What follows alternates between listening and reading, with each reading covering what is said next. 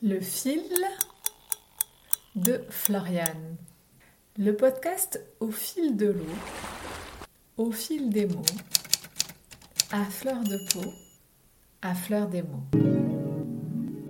Bienvenue à toi dans ce nouvel épisode de mon podcast Le fil de Floriane. Je suis Floriane Despy, thérapeute holistique et numérologue. Je t'aide à déchiffrer ton âme pour retrouver le fil de toi-même. À l'image du fil d'Ariane, mon désir est de t'accompagner à te sentir aligné à ton fil rouge intérieur, comme le dit si bien Thomas Dansbourg. Ce fil rouge qui te conduit à un plus grand discernement de toi-même. La semaine dernière, je t'ai parlé des énergies du mois de mai. Et non, en mai, ne fais pas ce qui te plaît, mais fais ce qui te satisfait. En effet, tu l'auras bien compris. Et hum, pour ce podcast de ce vendredi, j'ai euh, eu envie de mettre à l'honneur la fleur du mois. C'est ce que j'appelle le bouquet fleuri du mois, puisque si tu me suis, tous les mois, je te propose une newsletter dans laquelle je, parle d'une fleur et je parle aussi d'un animal totem. Parce que j'aime beaucoup utiliser ces images pour avoir des clés de compréhension sur soi. Euh, tu l'auras compris, les fleurs sont très importantes pour moi parce que chaque fleur possède une essence.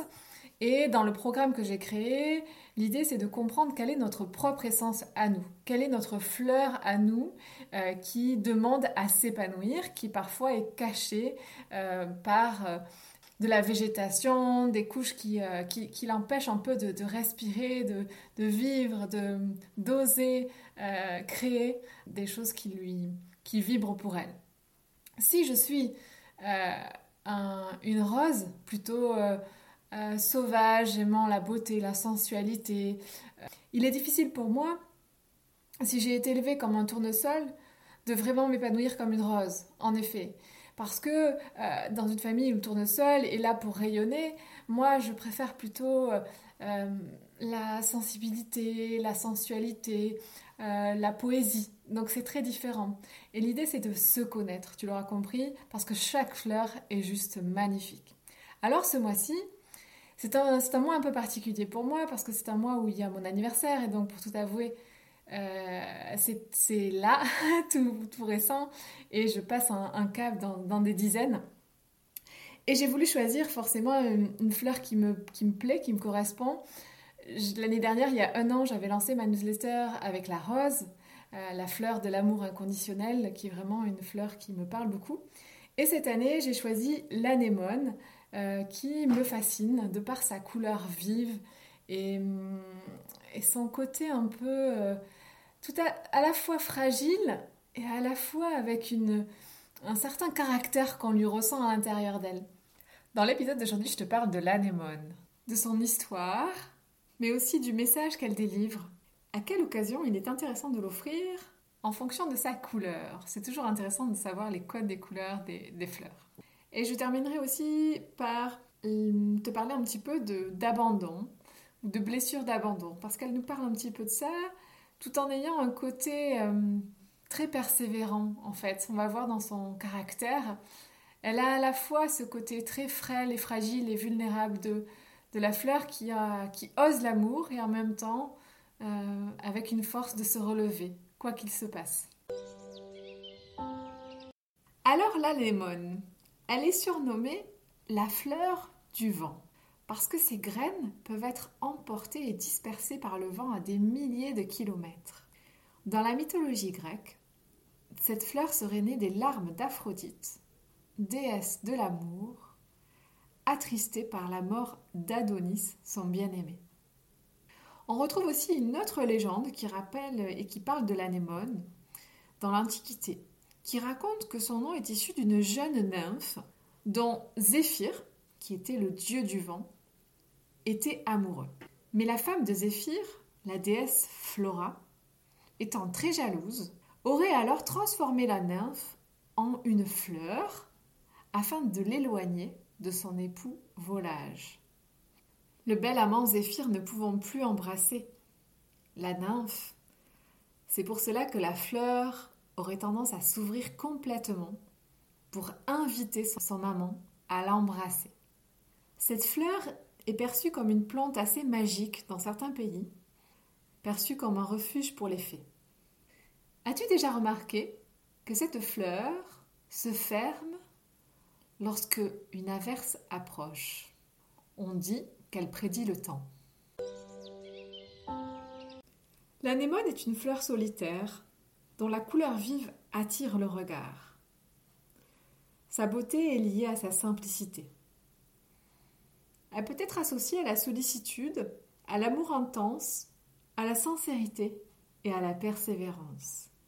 C'est une superbe combinaison entre un cœur noir et une grande fleur aux pétales légères. Je trouve que ça lui donne un côté irrésistible.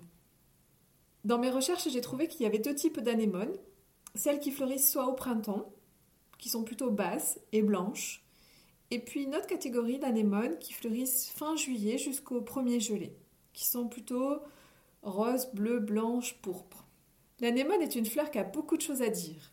Elle peut avoir des messages très variés en fonction de sa couleur. L'anémone bleue nous dit Mon cœur est très attaché à toi, mais dans la sérénité. L'anémone blanche nous dit J'aime la pureté de tes intentions qui ne sont pas sexuelles. L'anémone rouge nous dit J'ai foi en mon amour et j'arriverai à le faire triompher avec un calme autoritaire. L'anémone jaune nous dit Je sais que ma confiance sera un jour récompensée. Quelle que soit sa couleur, elle affirme que dans tout ce qu'elle entreprend, elle persévère même si elle a conscience qu'elle peut être abandonnée et souffrir en amour, elle n'abandonne pas. L'anémone ose reconnaître qu'elle s'intéresse à l'autre, qu'elle est amourachée, qu'elle ressent des sentiments. Elle peut montrer sa vulnérabilité et sa sensibilité à l'autre. Mais elle ne craint pas d'être abandonnée, parce qu'elle-même n'abandonne jamais. La fleur d'Adonis évoque vraiment une relation amoureuse intense, qui subit les fluctuations de la passion, comme un amour capricieux, comme le vent, qui tantôt nous caresse d'une délicate brise et tantôt s'emballe et se transforme en tempête. L'anémone est la fleur idéale pour déclarer sa flamme. Je dirais peut-être que c'est la fleur qui représente le mieux l'amour de flamme jumelle ou d'âme jumelle. Avec cette idée qu'il y a un peu le chaud et le froid, le yin et le yang, une course-poursuite où l'un allume la flamme et l'autre l'éteint. C'est vraiment ce jeu du vent euh, où le parcours, finalement, ce n'est pas l'amour, mais c'est la guérison de blessures, peut-être euh, de blessures euh, d'abandon et de rejet. Mais forcément, en amour, il est question quand même de beaucoup de blessures, et cette fleur nous le montre, c'est de guérir cette blessure d'abandon pour vraiment s'abandonner à l'amour avec toute sa pureté avec une intention première de juste aimer, sans rien attendre, juste l'envie d'aimer, l'envie de vivre l'amour, de le déclarer à l'autre, de ressentir ce que ça fait chez nous, sans chercher à être validé par l'autre et sans avoir peur d'être abandonné. Je ne sais pas si tu connais le livre de Lise Bourbeau sur les cinq blessures qui empêchent d'être soi-même, où elle reprend les blessures et nous parle de la blessure d'abandon. Je t'invite à aller voir. En tout cas, je trouve que ça donne des clés de compréhension pour comprendre un petit peu comment on perçoit l'amour euh, chez l'autre parce que nous revivons, nous réactivons des blessures quand nous tombons en amour pour quelqu'un. Et, l'idée, c'est d'aller euh, pointer du doigt ou mettre de la conscience plutôt sur ce qui se rejoue chez nous, quelle blessure se réactive face à quelqu'un.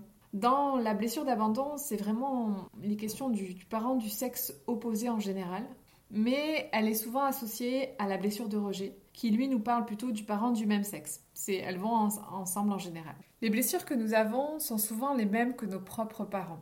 Lise Bourbeau écrit Tant qu'on continue à en vouloir à un parent, même inconsciemment, nos relations avec toutes les autres personnes du même sexe que ce parent seront difficiles. Et oui, tu l'auras compris qu'en fait, dans mon accompagnement, on parle beaucoup et on travaille beaucoup sur nos blessures parce que plus on met de la conscience et on devient cette personne, cet, être discernant envers soi vis-à-vis -vis de nos blessures, et hum, on comprend que chaque être qui vient à nous, chaque relation vient réactiver une part de nous, une part de notre blessure qui n'est pas encore libérée, et ça nous aide à avancer alors l'anémone vient nous réconcilier avec notre blessure d'abandon.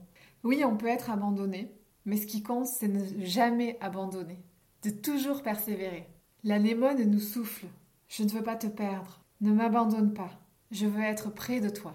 C'est vraiment la fleur de la déclaration d'amour. Mais une déclaration d'amour pure, qui n'attend rien en retour. Juste offrir l'amour. Alors, je ne sais pas si on t'a déjà offert un bouquet d'anémones, mais sache que cette personne-là, à mon avis, tu comptes beaucoup pour elle. À la semaine prochaine!